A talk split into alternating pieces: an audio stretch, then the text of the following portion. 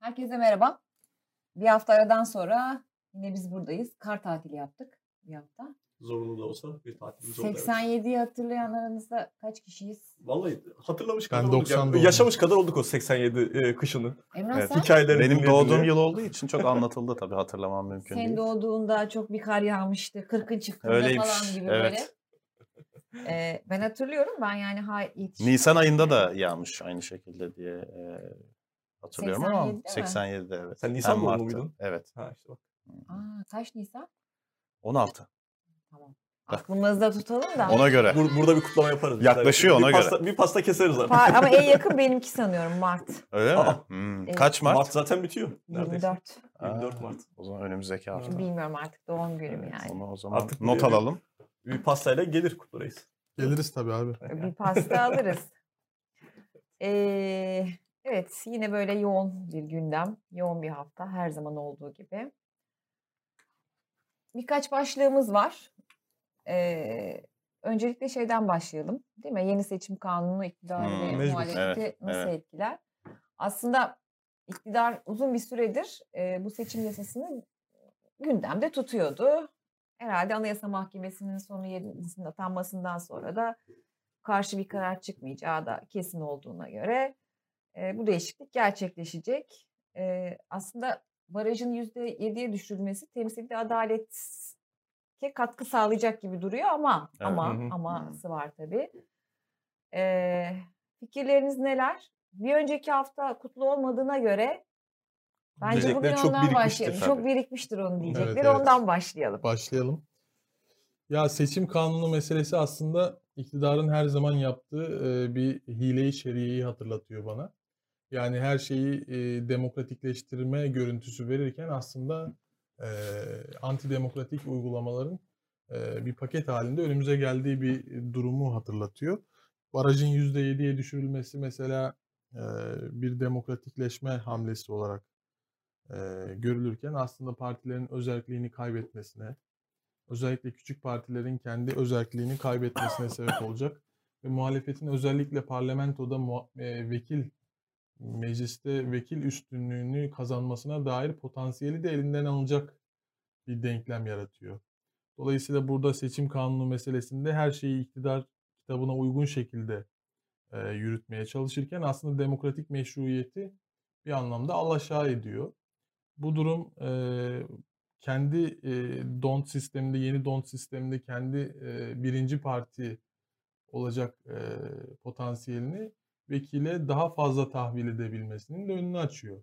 Fakat muhalefette tabii parçalı yapı olduğu için bu parçalı yapıların gerek parlamentodaki vekil üstünlüklerini gerekse kendi içlerindeki krizi tetikleme anlamında bir bağlam ortaya çıkarıyor.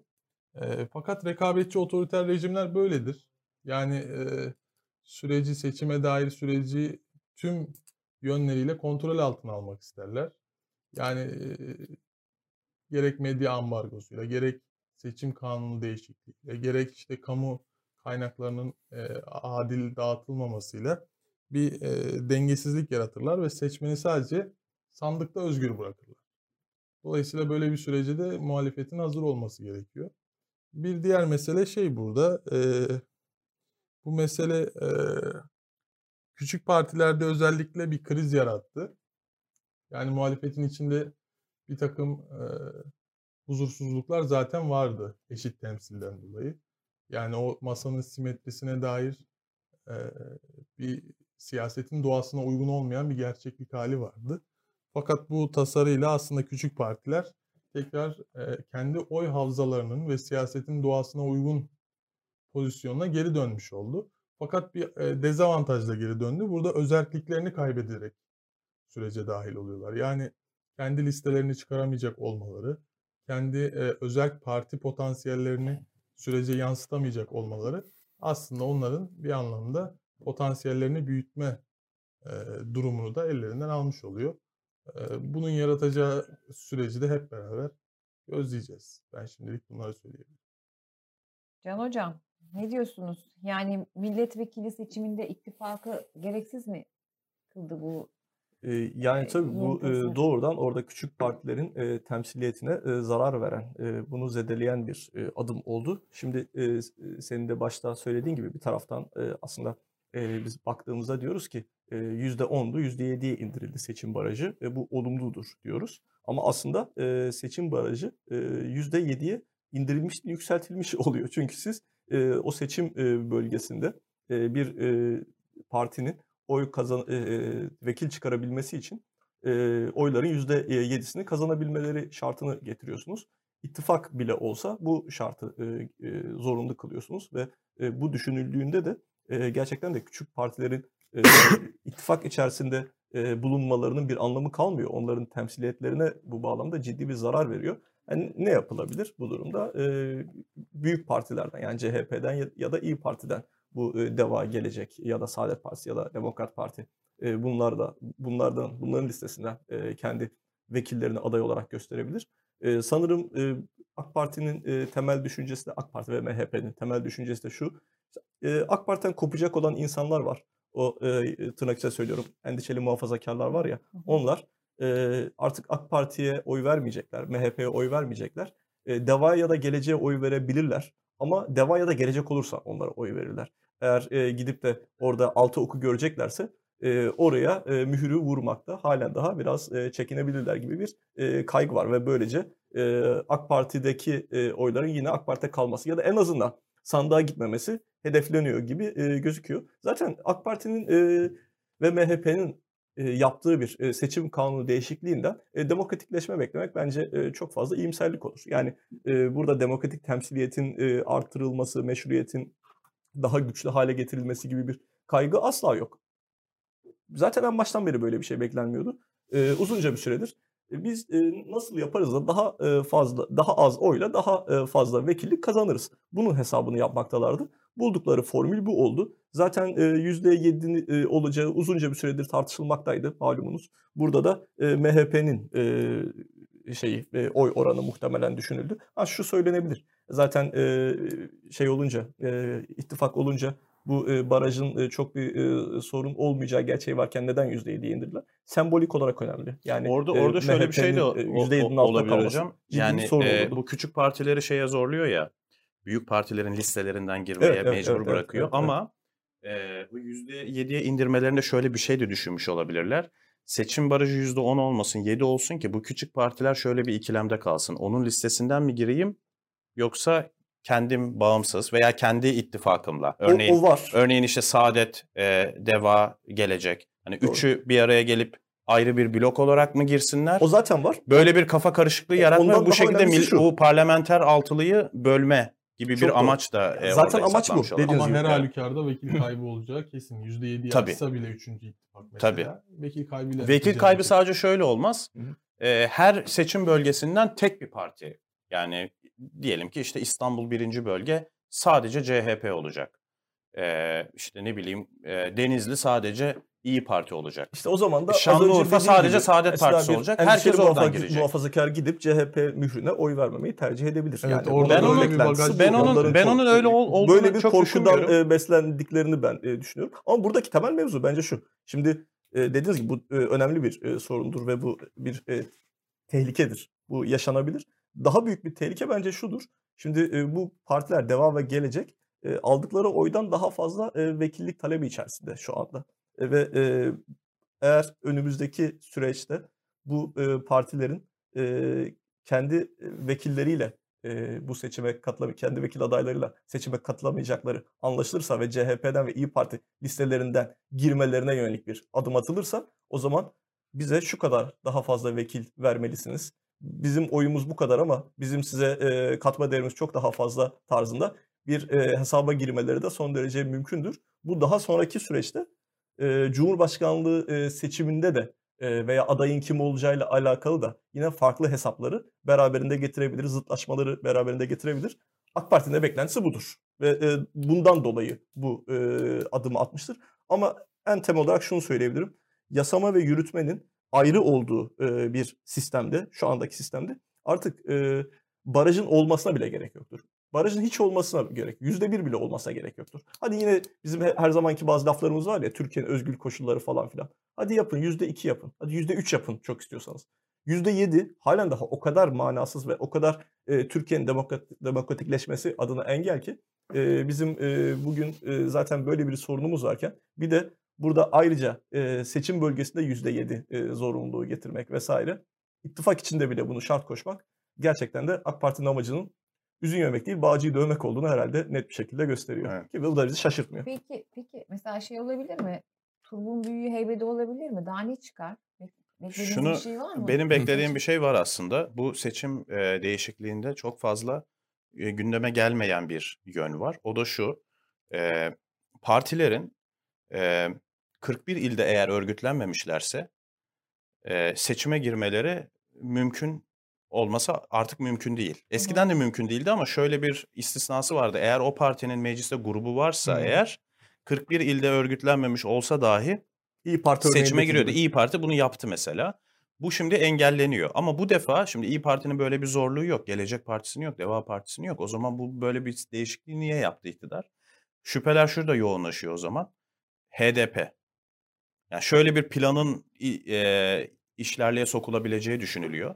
Seçime çok az bir zaman kala HDP kapatılacak ve yasaklanacak. Ondan sonra HDP yeniden örgütlenmeye çalışacak ama 41 ilde bunu yapmayı o sürede başaramayacak. O zaman HDP'nin önünde iki tane seçenek kalacak. Bunlardan bir tanesi ya bağımsız adaylarla girecekler ya da işte CHP listelerinden girebilirler.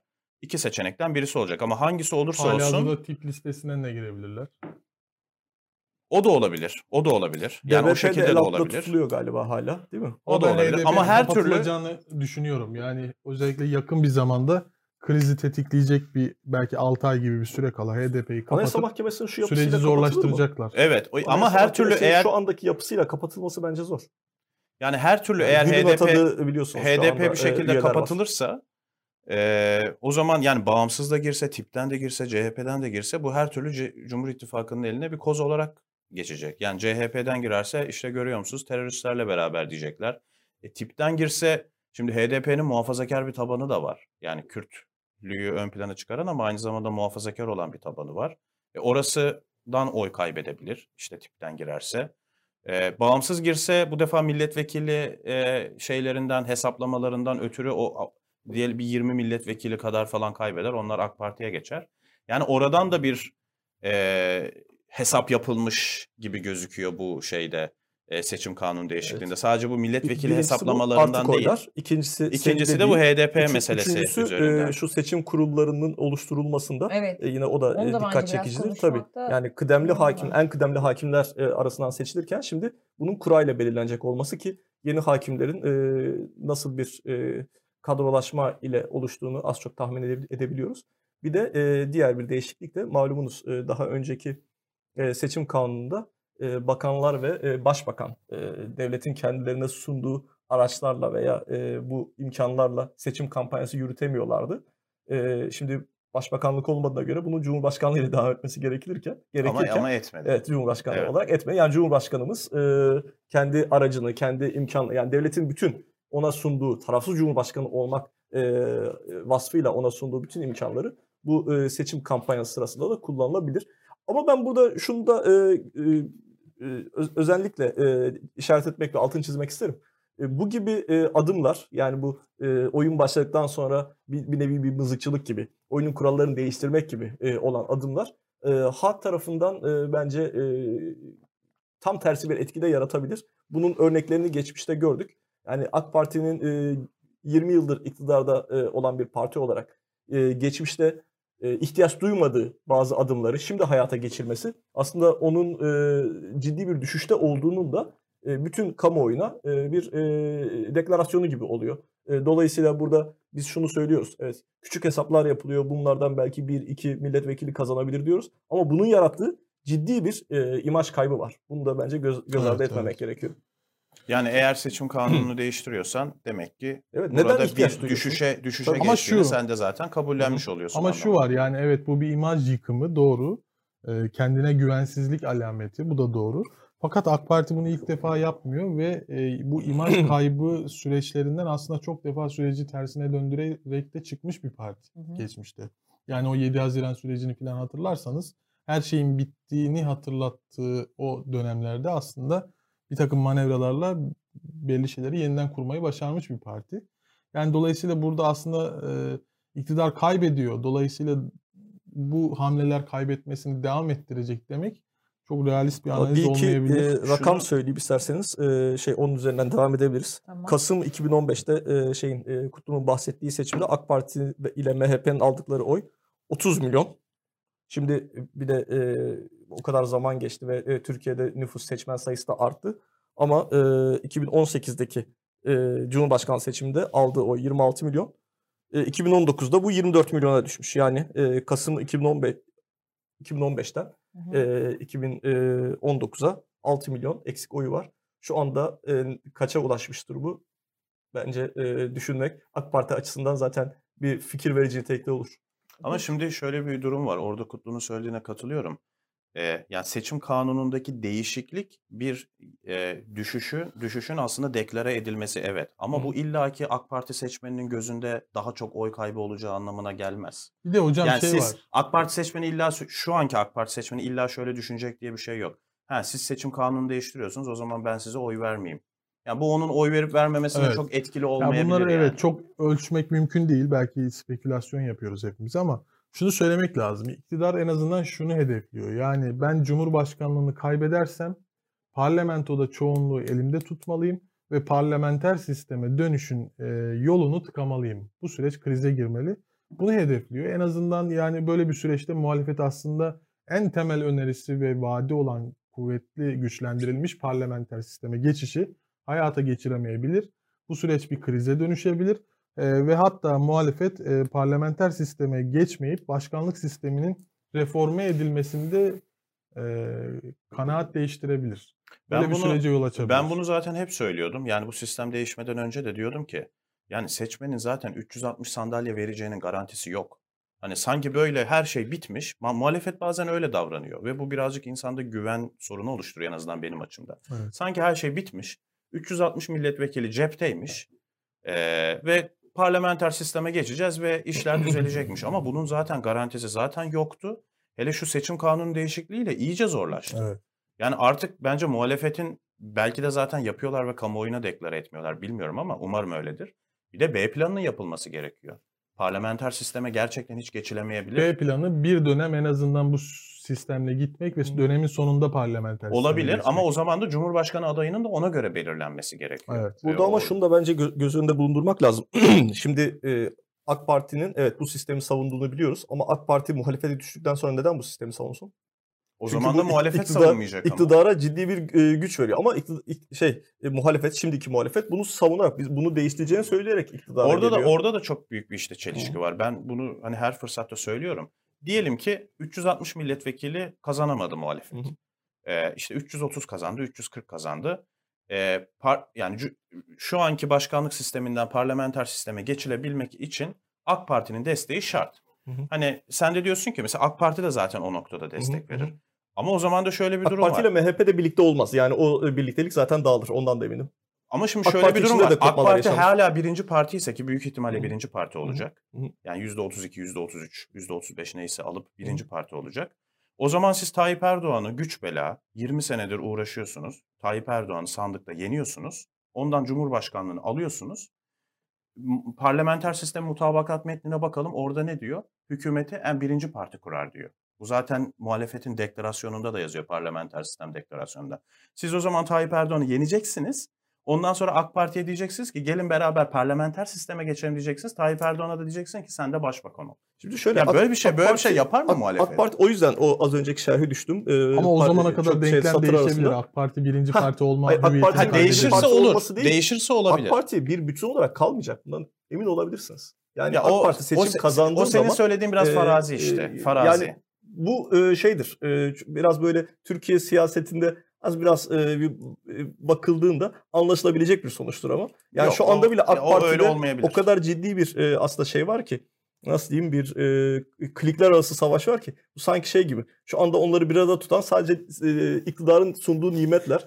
Onlar ortadan kalkınca e, AK Parti'de her şey çok değişebilir. Yani şu anda bile e, konuşunca nelerden bahsediyoruz? Yok e, İmam şey İmamoğlu diyorum. E, Soylu'ya yakın olan isimler. E, yok Albayrak'a yakın olan isimler. Yok Abdülhamit Gül'le diğer arasındaki çatışma falan filan. Eski AK Partililer, e, sonradan gelen AK Partililer. Bunların arasındaki çekişmelerden, rekabetten hep bahsediyoruz ya. Hele ki bir de seçim kaybedilsin. Ya Yani o zaman senin, görebiliriz Senin bunu. söylediğin şey olabilir, olamaz demiyorum ama bu olasılıklardan bir O tanesi. bir de şeye bağlı Sadece hocam. bu olasılık üzerine planı kuramayız. Evet. Başka olasılıkları da düşünmek. Bir de şeye MHP, bağlı bakın yani. MHP'nin de devam etmeyeceğini e, net olarak söyleyebilirim. Hatta ben şöyle bir şey söyleyeyim. Benim yine tabii ki bunu kanıtlama şansım da yok. Sen sözü kes, affedersin. Estağfurullah. Ee, ben e, MHP ile AK Parti'nin seçime birlikte gitmeyebileceğini bile düşünüyorum. Yani e, MHP eğer e, bu s- seçimin kaybedeceği net bir şekilde görüyorsa e, %7'yi de bir kere garanti etmişse hani %10'a ulaşması zordu. Ama şimdi e, AK Parti'den koptuktan sonra da bir şekilde yakalayabileceği bir oran İttifaktan Aynen, ayrılabilir. evet. ayrılmayı da düşünebilir bence. Biraz zor bir ihtimal bence Hı. bu. Ben şeyi söyleyeceğim. Bu e, süreçte aslında muhalefetin hem vekil sayısını yüksek tutmak için hem de mevcut ittifakı korumak için aslında alternatif iki e, şeyi var bana kalırsa. Güçlü önerisi var yeni don sisteminde. Birincisi e, Emrah Hocam'ın dediği gibi bölge bölge ayırıp e, tek listeyle o bölgenin en güçlü partisinin çatısı altında girmek şeylerden birisi olabilir, alternatiflerden birisi olabilir. Bunun riski şu, yani bölgedeki siyasal kimlik dağılımı tek listede acaba konsolide mi olur yoksa oradan kaçar mı? Bunu hesap edemiyoruz. Böyle bir riski var. İkincisi de e, partilerin bölüşülerek girmesi. Yani CHP'nin belli küçük partileri e, sisteme alarak gitmesi, listeye alarak gitmesi. İyi Parti'nin belli e, listeleri alarak gitmesi. Bu da ama belli bir dezavantaj içeriyor. İlla ki vekil kaybıyla sonuçlanacak bir duruma işaret ediyor. Bir üçüncü meselede de İyi Parti'nin e, sağ ittifakı, tüm küçük sağ partileri kendi çatısı altında, kendi listesi altında toplayarak bir büyük sağ koalisyona gitmesi alternatif olabilir. Burada e, küçük partilerin oy toplamıyla İyi Parti'nin oy toplamı işte o büyük sağ ittifakın getireceği sinerjiyle beraber aslında kendi havzalarının daha üstünde bir Bu sağ potansiyelde ittifak CHP'de olacak mı? üretilebilir. Yo CHP ayrı listeden girer, İyi Parti büyük sağ ittifakla girer. Böyle bir durumda tekrar Türkiye'nin sağ koalisyonu tamamlaması görüntüsü seçmenin aslında ortak sosyolojisini de bir araya getirip oy toplamından daha büyük bir sinerjide açığa çıkarabilir diye Bence olabilecek en iyi çözüm e, Deva ve Gelecek Partilerinin e, İyi Parti ve CHP tarafından paylaşılması. Birini biri alacak, diğerini diğeri alacak. O da bir senaryo e, tabii evet. e, her- başka konuya geçeceğiz sanırım. Bayağı şey yaptık bu konuyu konuştuk. Ama şunu Bunu e, daha çok konuşulur aslında da. e, evet bizim Daha birkaç hafta daha konuşuruz Ama- belki. Ama, şunu, gibi. şunu söylemek istiyorum. Hani çok fazla senaryo var. En olasılık sağ, en yüksek olasılık olanlarına Kutlu değindi. Ee, ama şu- şunu şöyle düşünüyorum ben. Bu e, sistem değişikliğini e, tabii ki AK Parti ve MHP bir araya geldi. Kendimiz açısından e, en çok milletvekili nasıl çıkarız diye düşünerek bir sistem değişikliği yaptı. Bunu da zaten yapması bekleniyordu. Ama şöyle bir durum da var. Eğer muhalefet partileri gerçekten kafa kafaya verip belli fedakarlıkları yapıp e, gerçekten belli bir uzlaşma yaratabilirlerse mesela tek listeden girme veya işte başka senaryolar o senaryolar üzerinde gerçekten anlaşabilirlerse iş böyle bir ego savaşına veya ideolojik çatışmaya dönmezse kendi aralarında bir uzlaşma yakalarlarsa bunu tersine de çevirebilirler. Avantajlı duruma da geçebilirler. Tıpkı Cumhurbaşkanlığı hükümet karşı. sisteminde olduğu gibi. Evet, Şu evet. anda muhalefet için bu %50 artı bir e, zorunluluğu bir avantaja dönüştü. Evet. Ya Bu- sis- bunun gibi, sistem, e, bir sistem aslında bu sistem Millet İttifakı'nı şeye zorluyor. Kendi aranda belli uzlaşmaları yapmaya zorluyor. Evet. uzlaşmaları yaparsa aslında kendi avantajına da çevirir. Ama yapamazsa bu defa da Cumhur İttifakı Ama bunun şöyle bir olur. şeyi var. Yani kendi aranda uzlaş diyor evet iktidar ona. Hatta e, belli dengesizlikleri, siyasi e, gerçekliğin doğasına aykırı bir takım masa dengesizliklerini bile bu e, durum çözebilir, çözüme kavuşturabilir. Ancak burada muhalefetin renk itimi kaybı e, durumu var. Yani renklerini o sağ e, koalisyona, sağ sosyolojiye alternatif olarak sunduğu renklerin tamamı özelliğini kaybediyor parti olarak. Öyle bir risk var. Bir ikincisi de şey var yani deva ve gelecek özellikle mesela bir potansiyel üzerinden e, kampanya yapıyorlar. Hem muhafazakar seçmen hem işte liberaller, yeni nesiller üzerine belki e, bir seçim potansiyeli üzerinden e, kendilerini inşa ediyorlar. Bu potansiyelin de önü tıkanmış olacak ve bu partiler aslında %2-3 her neyse aldıkları oy kar- karşılığı kadar belki 3 ya da 5 vekille listelere girmek onlar için teşkilatlar noktasında ciddi bir krize de sebep olacak. Ben Doğru. öyle görüyorum. Bu partilerin aslında hem özerkliğini yitirmesi hem e, işte gerçek oy potansiyellerinin ittifak içindeki temsilinin aşağı çıkması vekille beraber, alacakları vekille beraber e, onlar için ciddi bir krizi de işaret ediyor. Süreçten sağ salim çıkmak adına belki burada e, bir takım inisiyatifler alınabilir. Bu inisiyatiflerden birisi Cumhurbaşkanlığı adayının mesela e, belirlenmesine dair Kemal Bey gibi e, zor ve riskli bir adaydansa daha garanti bir adayda uzlaşılarak vekil sayısının artırımıyla bunun tolere edilmesine dönüşecek bir pazarlığa da evrilebilir. Ee, bir de şunu eklemek istiyorum ben. Cumhur İttifakı'nın şöyle bir hesap hatası yaptığını da düşünüyorum bu sistem değişikliğini yaparken. Ee, şimdi şöyle bir şeyden yola çıkmış belli ki e, Cumhur İttifakı. Şimdi AK Parti'den kopan seçmen ilk etapta Deva ve Gelecek Partisi'ne gidecek gibi düşünülmüş.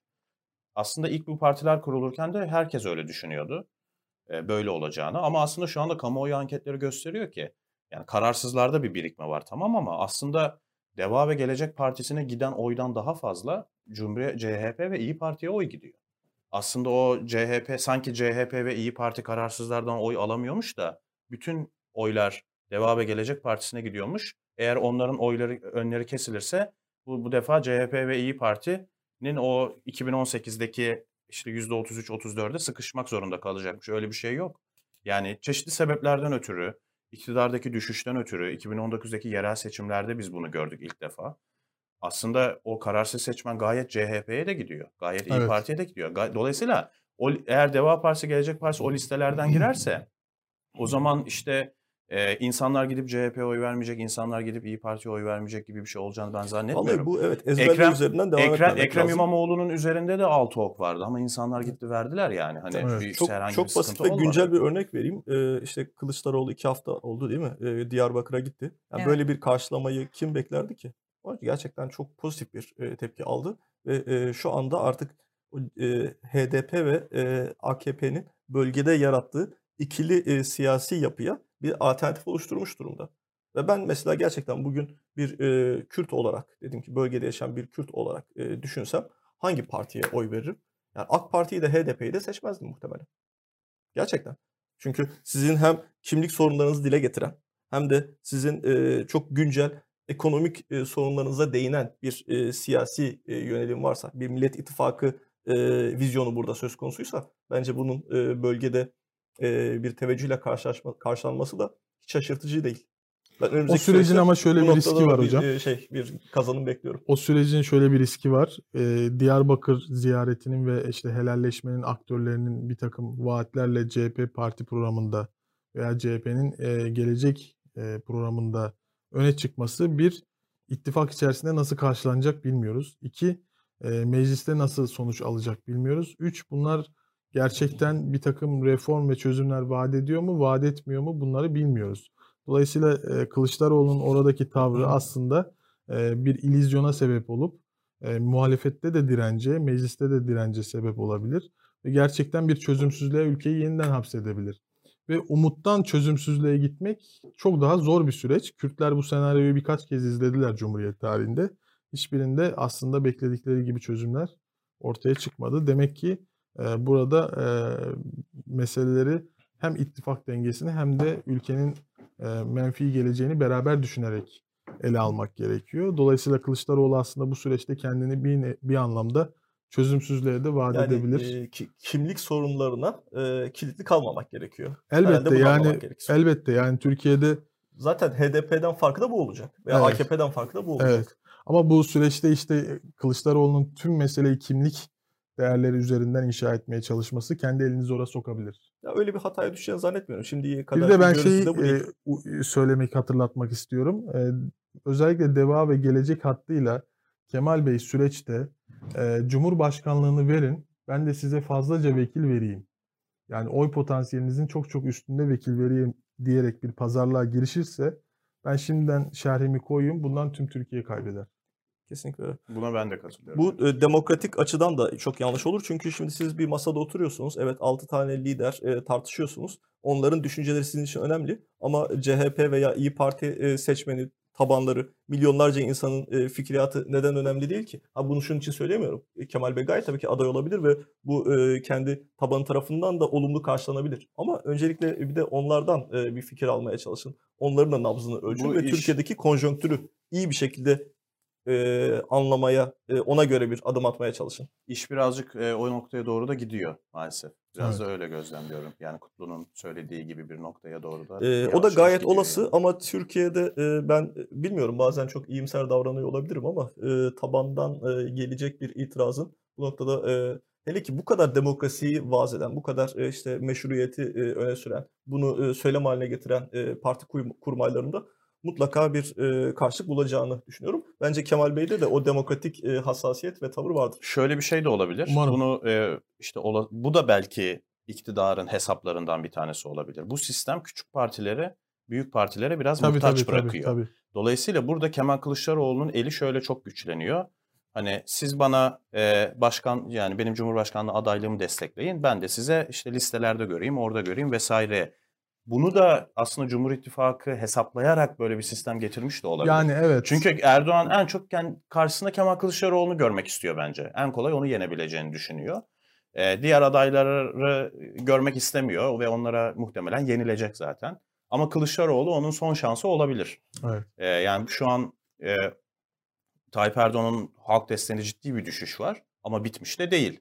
Karşısına güçsüz bir rakip çıkarsa hala onu yenebilir.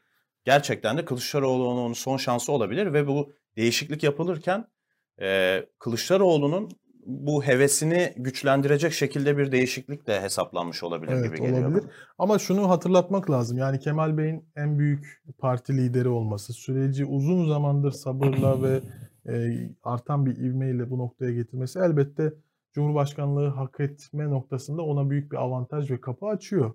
Buna kimsenin itirazı olmaz. Ancak Türkiye'nin e, böyle e, anketlerde kritik duruma düşecek, işte uzun süre yenilmişlik bagajı olan, CHP'nin kaybetmişlik bagajı olan bir adayla seçime gitmesinin mesuliyetini eğer böyle bir pazarlık olursa biraz önce bahsettiğim gibi yani bana vekil verin ben de size Cumhurbaşkanlığını vereyim gibi bir pazarlık olursa bundan tüm Türkiye kaybeder. Kimsenin böyle bir riski almasını açıkçası ben e, istemem.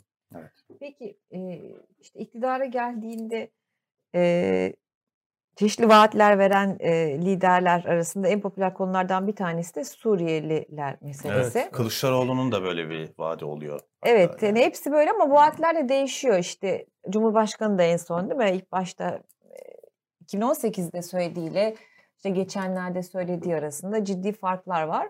Ona alışığız zaten. E, ona alışığız evet. Bu genel olarak mı yoksa Suriyeli göçmenler Sur- meselesi konusunda mı diyorsun?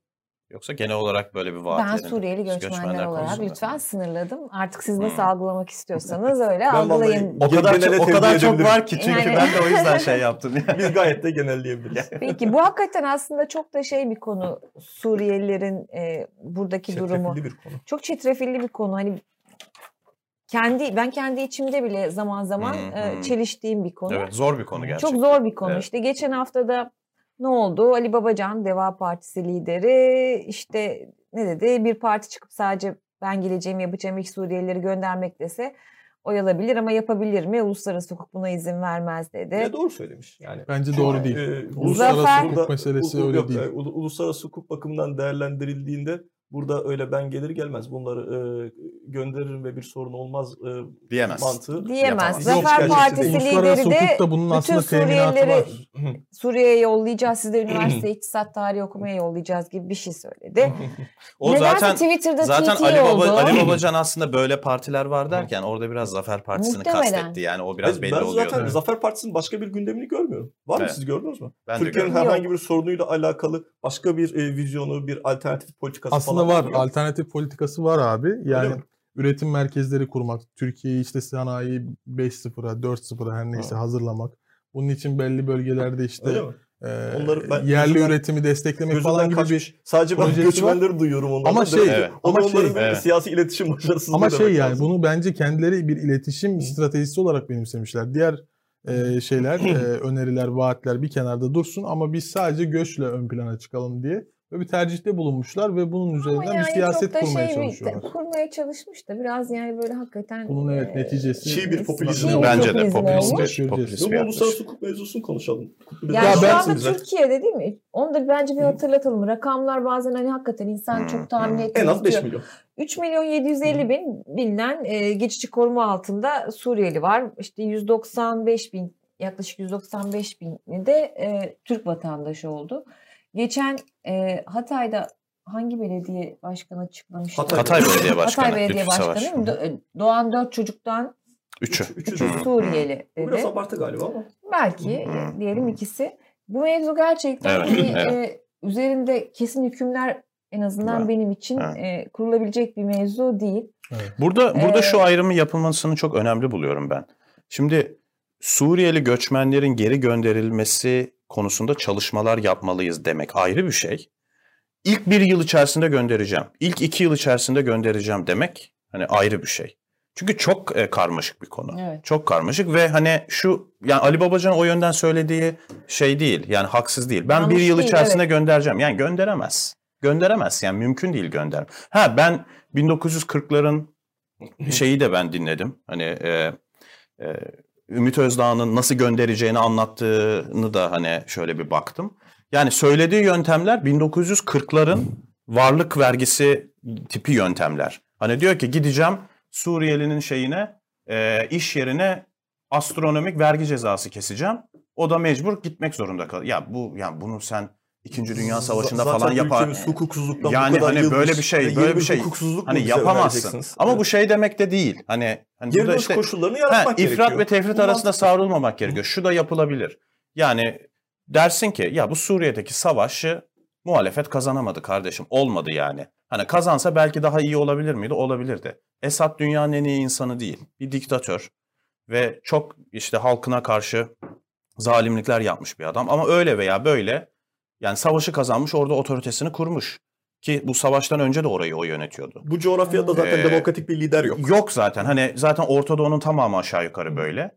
E senin de böyle bir problemin var. Mecbur ne yapacaksın? Adamla oturacaksın, konuşacaksın, diyalog kuracaksın. Mesela bugünkü hükümetin eksisi ne, yanlışı ne? Onu bile yapmıyor. Yani Suriye'deki barış koşullarının oluşması için hiçbir adım atmıyor. Çünkü hala orada bir takım emperyalist hedefler gütmeye çalışıyor işte. Suriye muhalefetini destekliyor. Oradaki Ayrıca göçmenlerden de rahatsız değil. Çünkü göçmenleri hem ucuz işçi iş Ha, gücü öyle de olarak kullanıyor, Hem de evet. onu e, Avrupa'ya, Batı'ya karşı bir koz olarak koz olarak kullanıyor. kullanıyor. Yani bu da Yani bir en büyük bir geri geri dönüş perspektifi ortaya birisi. koymuyor. Geri dönüş perspektifi koyabilmek ayrı bir şey. Bu Öyle bir konuda niyeti de yok. niyet ortaya koyabilmek ayrı bir şey. Bakın ben çabalıyorum, uğraşıyorum demek ayrı bir şey. Bir de böyle popülistçe hani ben bir yıl içerisinde göndereceğim, iki yıl içerisinde göndereceğim demek. Ayrı. İkincisi popülizm. Ama birincisi olabilir, birincisi Ya siz yapılabilir. bunu yapabilirsiniz ama ne olur? Türkiye'yi tamamen medeni dünyadan koparmış Bugünkü. Rusya'nın düştüğü duruma düşersiniz e, işte. ortada. Yani izole izole edilirsiniz yani, bütün e, dünyada. az önce dedim ya Türkiye zaten e, yıllardır devam eden bir hukuksuzluktan yılmış durumda. E kardeşim ben de şunu söyleyebiliyorum. Evet Türkiye'de bir göçmen sorunu var. Evet bu bir sorun. Yani bu insanlar bakın e, tamamen Türkiye Türk'ü bile olsa e, siz 5 milyon tane insanı e, bir ülkeye eğer entegre etmeye çalışırsanız orada bazı sorunlar doğar. Bunu kabul ediyorum. E, bunun çözülmesini de isterim ama bunun çözülmesi için hukuk, hukuksuzluğun normal hale getirilmesini istemiyorum. Ya ben çok basit olarak yani bir Türkiye Cumhuriyeti yurttaşı olarak hukuk devletinde yaşamak istiyorum. Kardeşim bu kadar basit. Ve o hukuksuzluğu, o insana işte Emrah'ın söylediği gibi e, o işte biz mesela bir Suriyeli esnafa yönelik yapılacak bir hukuksuzluğun en nihayetinde gelip beni de bulacağını biliyorum.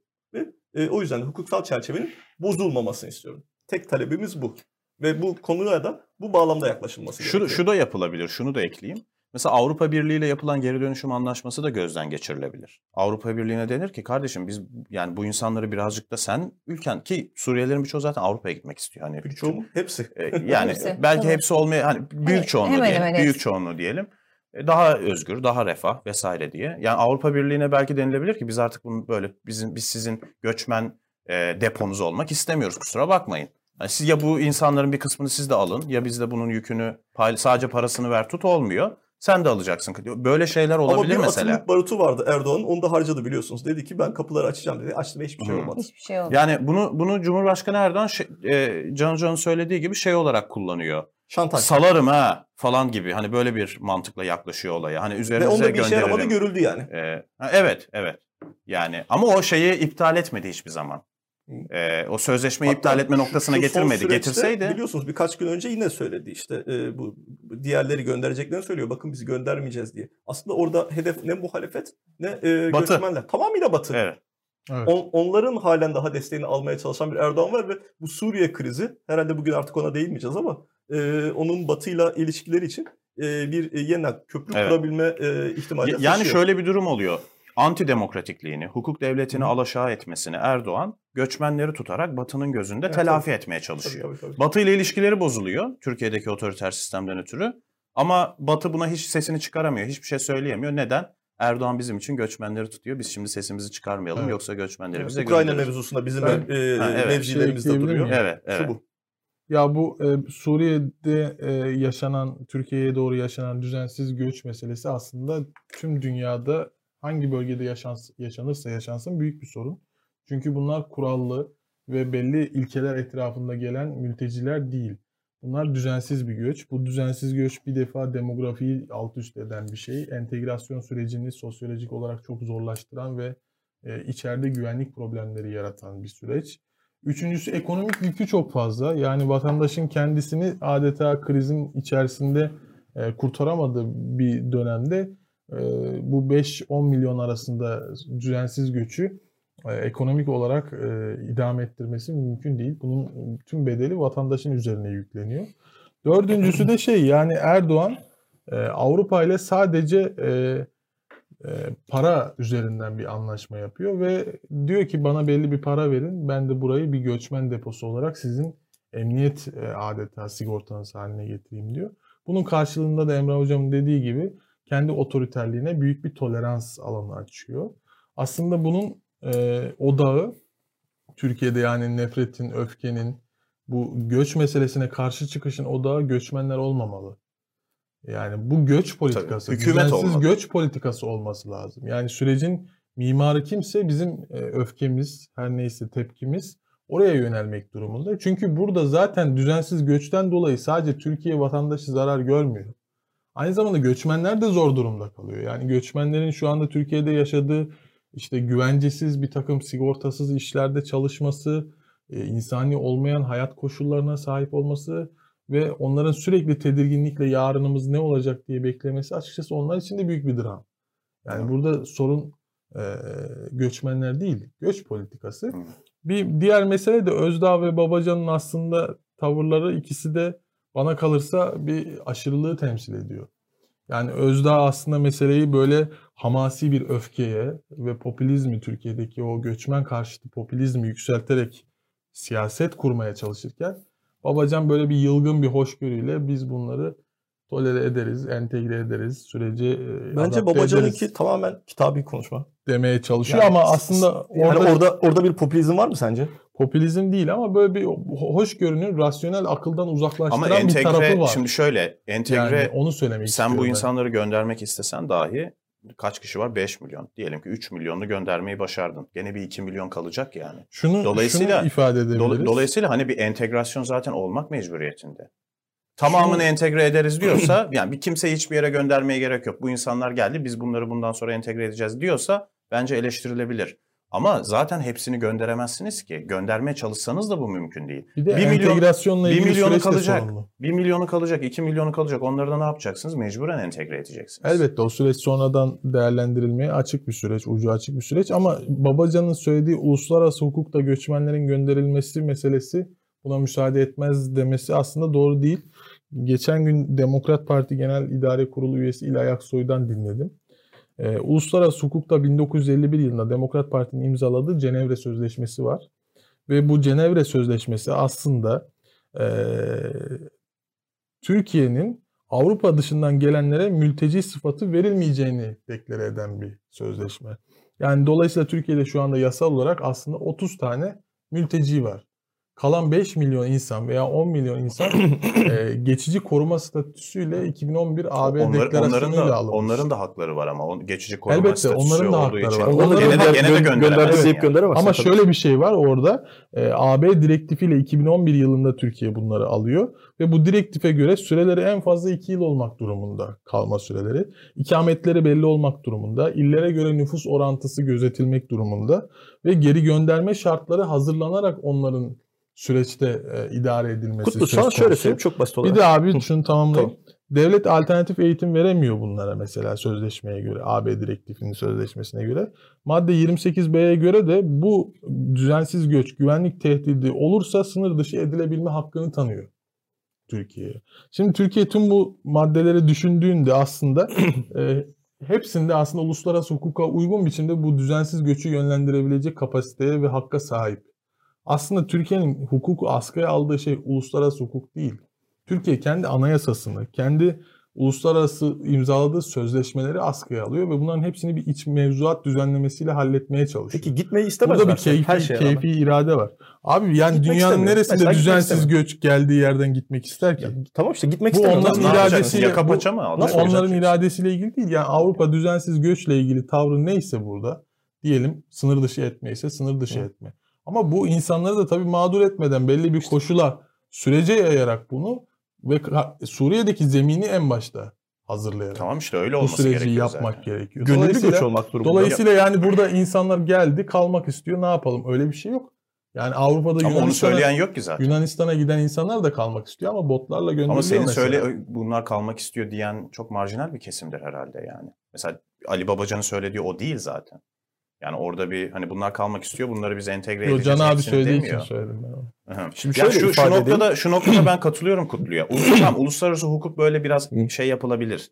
Hani yorumu açık. Hani böyle tak şöyle olacak falan değil. O biraz böyle işler hani duruma göre biraz kılıfına uydurulabilir. Orada ülkelerin çıkarları O devreye çok, girer. Çok, çok, Ama- çok sınırlı sayıda insanı kapsayabiliyor. Ee, ben de açıklayayım biraz e, onu. Ama, ama şöyle yani şu, şu net. Hani Suriye'de bir istikrar kazanmadan, oradaki ekonomi tekrardan kısmi bir canlanma yaşamadan e, siz insanları böyle yaka paça e, hani otobüslere, trenlere doldurup ondan sonra gidip oraya ülkenin ortasına bırakamazsınız yani. Bunu yapamazsınız. Bu Türkiye'ye de yakışmaz zaten böyle Evet, bir şey evet. yapmak. Hani Şimdi en sonunda. Bu yani. malumunuz e, göçmen hakları mevzusu e, çok eskiye dayanır. E, Kant'ın işte misafirlik hakkı e, bu noktada e, ilk olarak aklımıza gelebilir. Hocam çok Evet. akademik girdi Evet. ya. Kant e, der ki eğer e, bir ülkede savaş varsa insani bakımdan e, sizin varlığınızı devam ettirebileceğiniz, devam ettiremeyeceğiniz bir koşul söz konusuysa siz bulunduğunuz yerden başka yere gidebilirsiniz. Orada da e, dışlanmayla karşılanmamalısınız. Orada da e, siz bir misafirperverlikle karşılanmalısınız. Tamam belki orada yurttaş olmayacaksınız veya bütün e, e, oradaki orada yaşayan yıllardır orada yaşayan insanlarla aynı haklara sahip olmayacaksınız. Mesela en basitinden oy kullanmayacaksınız falan. Ama eğer geriye gönderilmeniz sizin e, çöküşünüze sebep olacaksa Untergang'ti galiba bunun Almancası. E, Untergang olmalı. Bunun Almanca olduğu için Untergang. Untergang değil mi? E, çöküşüne sebep olacaksa siz gönderilemezsiniz diye bir bunun e, şeyini e, ilke temelini koymuş. Bu noktada e, bir şey hakim- var ama Kant'ın yaşadığı dönemde kaç tane zaten göçmen Tabii. varmış e, dünyada. bu, bu- yani, bugün için değerlendirdiğimizde onu uluslararası hukuk bağlamında işte mülteci ya da e, e, geçici koruma altındaki sığınmacı gibi bir ayrım yapılmıyor yine bu çöküş mevzusuyla alakalı. Eğer gönderildiğinde bu insanların yaşamlarını insanlık onuruna e, yakışmayacak bir biçimde sürdürmeleri gibi bir durum söz konusu olursa sizin e, üstünüze düşen vazife bunları e, göndermemek. Yani siz bunları ben e, kendim açısından tehdit gördüm gönderiyorum diyemezsiniz. Şöyle olabilir ama içinde bu insanların suça karışmış olanlar var ise veya kamu düzenine e, ciddi e, sorun yaratanlar var ise bunlarla alakalı dava açabilirsiniz. Ama o dava dava sonuçlanana kadar da yine Türkiye'nin hali yasalarına göre gönderemezsiniz. E, bunların içerisinde e, sizin gönderebilecekleriniz çok net bir biçimde e, ceza alanlar veya e, kamu e, otoritesi e, düzeni bağlamında sorun yaratacak olanlar vardır. Onları gönderebilirsiniz. Bunlar da çok e, marjinal bir sayıdır. 5 milyondan bahsediyor. Mesela biz 5 milyon olduğunu söyleyelim. E, bunların e, belki e, bir kısmını bu şekilde tedbirlerle gönderebilirsiniz. Bir kısmında e, Suriye'deki yaşam koşullarını düzeltirsiniz. Savaş biter. Orada bir e, ekonomik canlanmanın önü aç- açılır.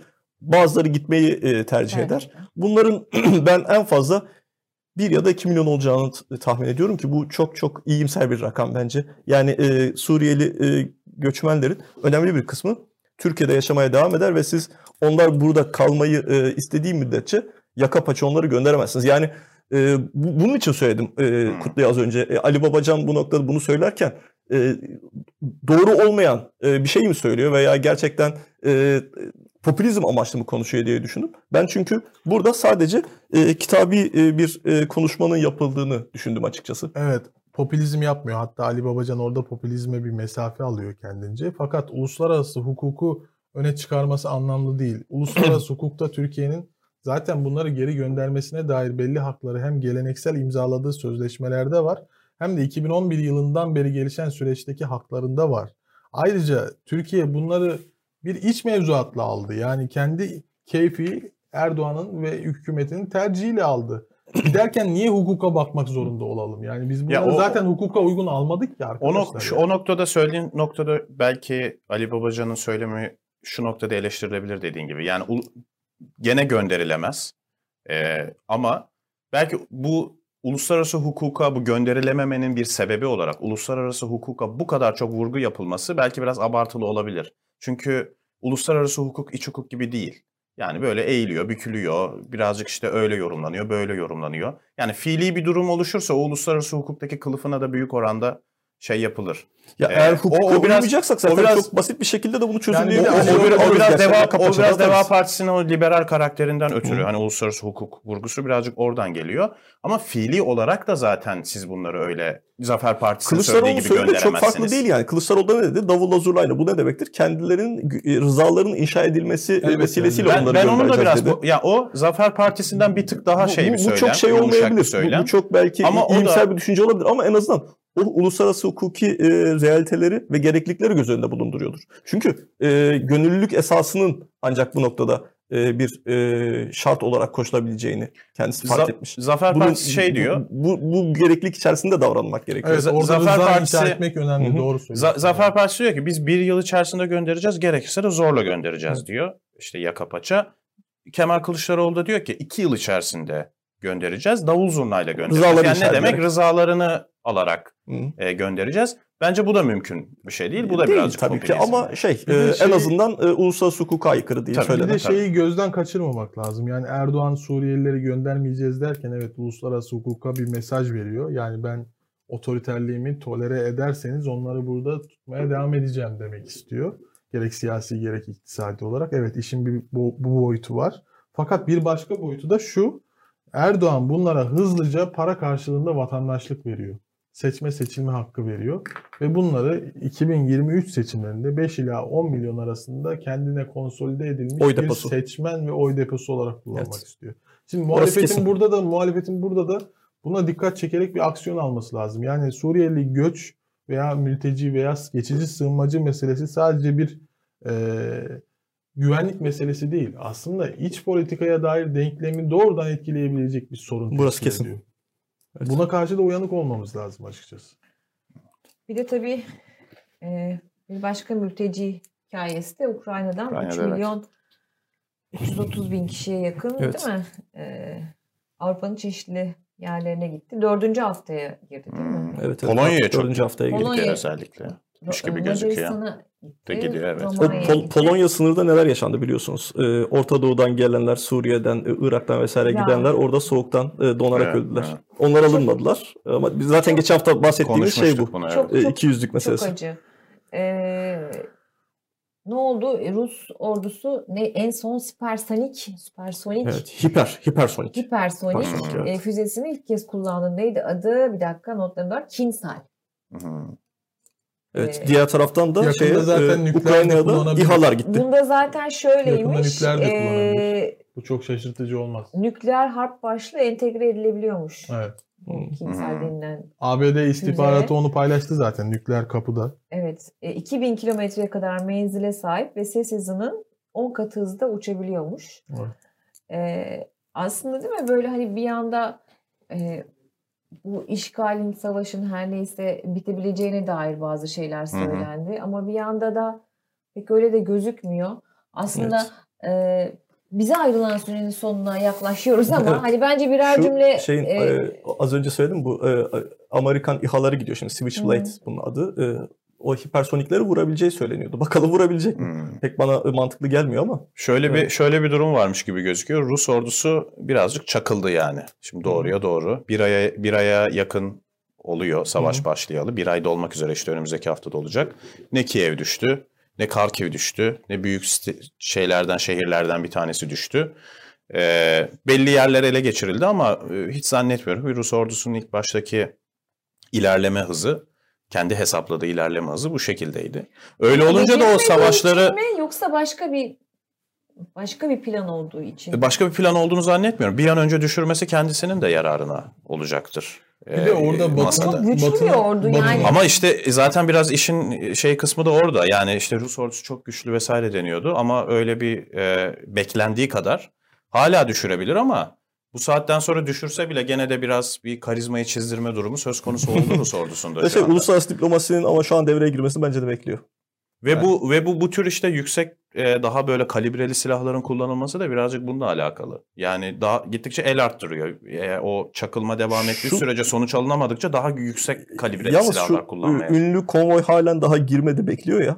O beni de 64 düşündürüyor. kilometrelik Evet, konvoy. evet, mi? evet. Evet o O, şey? Odessa'nın e, açığında gemiler bekliyor falan. Ya bence biraz e, ya Kutlu'nun söyledikleri şey Emrah'ın söyledikleri doğru gayet tabii ki artık bu saatten sonra geri adım atamaz. Ama sanki uluslararası diplomasinin devreye girmesiyle ve Zelenski'yi oradan ayrılmaya e, mecbur bırakarak e, sonuç almaya çalışacak Zelenski Putin. de ılımlı, Ki- daha ılımlı Evet. konuşuyor Evet, değil mi? Rus Evet, ordusu ki Rus Öyle şu anda. Rus tarafı diplomaside de bir vites al- alçalttı. Yani ilk başta çok maksimalist hedefler. Şu da olacak, bu da olacak vesaire gibi takılıyordu. Bunu Zelenski kendisi de söyledi. Şimdi biraz daha şey azalttılar istekleri konusunda Ukrayna ile. Çünkü düşüremedikçe, sahada sonuç alamadıkça isteklerini de gittikçe böyle azaltıyorlar.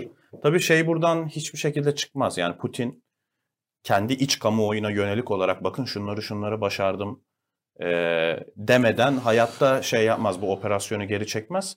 Şöyle bir sonuçla e, bitebilir gibi geliyor bu son- sonu e, savaş. Rusya'ya bir şey verirler. E, işte ne bileyim Kırım'ın ilhakını tanır Ukrayna veya NATO'ya girmeyeceği sözü verir. Bir şey olur. Yani iç kamuoyunda satabileceği bir malzeme verilir şeye Putin'e. E, İşte Ukraynalılar da ona razı olurlar vesaire. Bu iş burada bir şekilde çözüme kavuşabilir. Öyle bitecekmiş gibi. İşte o yüzden. Putin biraz Ben bekliyor bence. şeyi de. Evet, evet. e, söyleyeyim. Öyle en azından kapatayım. E, bence Ukrayna direnişinin bu kadar uzaması Rusya'nın ve Putin'in den- dengesini çok e, bozdu ve en önemli sürecin kazanımı Putin'in yenilmezlik imajı ve despot otoriterlik karakterinin meşrulaşması süreci çöktü.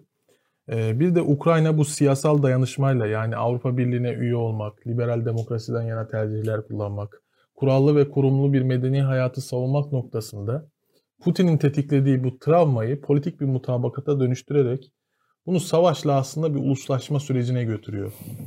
Yani sürecin sonunda Ukrayna Zelenski'nin liderliğinde çok daha sağlıklı bir uluslaşma sürecinin e, meyvelerini de toplayabilir.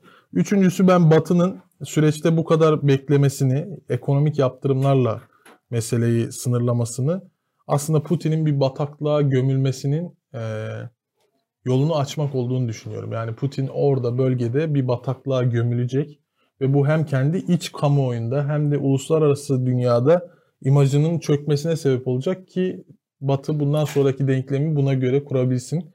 Dolayısıyla bunun için biraz daha diplomasi için bekleyecektir. Öyle düşünüyorum. Putin'in bataklıkta daha büyük enerji ve imaj kaybetmesini bekleyebilir. Ee, üçüncüsü de Türkiye bölgede diplomatik bir aktör haline geldi. Özellikle Rusya ile ve Ukrayna ile konuşabilen bir aktör. Ee, büyük oranda da denge stratejisine yaslanmış gözüküyor ama hiçbir şekilde de bir inisiyatif almıyor. Ben burada Türkiye'nin denge zannedilen ve aslında tarafsız kalmaya çalışan e, politikasının bir tercih değil, bir zaruret Zorunluluk olduğunu düşünüyorum. evet. Bu zaruretin ama bu zaruretin Türkiye'nin ulusal ve geleneksel çıkarlarını korumak adına bir zaruret olduğunu düşünmüyorum. Erdoğan'ın Suriye'de aldığı gereksiz inisiyatifleri ve batı dışı müttefik arayışlarının sonucunda geldiği bir mecburiyet hali olduğunu düşünüyorum. Dolayısıyla Türkiye'yi de buna mahkum Rusya'ya ettiler. yönelik bağımlılığın bir sonucu. Evet, Türkiye'yi de buna mahkum ettiler. Dolayısıyla denge dediğimiz, tarafsızlık dediğimiz şey aslında Türkiye'nin yaşadığı uzun erimli bir krizin sonucu. Bana kalırsa. Doğru. O zaman bu haftalık bu kadar diyelim. Tadına Haftaya- doyamadık. Vallahi sanki bir saat daha konuşurmuşuz Evet. gibi bir Ee, şey evet var. hava aslında vardı bir sürü yani. konuşacak şey vardı. Belki haftaya birazcık daha eğlenceli mevzular çıkar hayatımıza. İnşallah Geçecek ya. falan Evet, daha yeni e, bir Tarkan şarkısı. Yeni bir Tarkan Bu- çıksın, Buradan şey Tarkan'a sesleniyoruz. Ee, Buradan- yeni bir şarkı buradan kendisi. Gülşen'i tartışabilirdik bu hafta. Serdar Evet. Ortaç, Serdar. Ortaç kendisine cevap verdi de belki bir şarkıyla da cevap verir onu konuşuruz. Ay inşallah o zaman haftaya Bir daha hafta da eğlenceli. O şey zaman bir saat yetmez. Evet. Eminim. bir hafta şey yapalım böyle Bergen'i, Tarkan'ı, Gülşen'i falan Bence de bence de çok daha e, popüler bir eğlenceli pazar günü olduğu için kültür saat programı gibi de olur. Evet teşekkür ediyoruz izlediğiniz için. Haftaya görüşürüz diyoruz. İyi pazarlar İyi herkese. pazarlar. İyi pazarlar. Pazarlar sağ olun.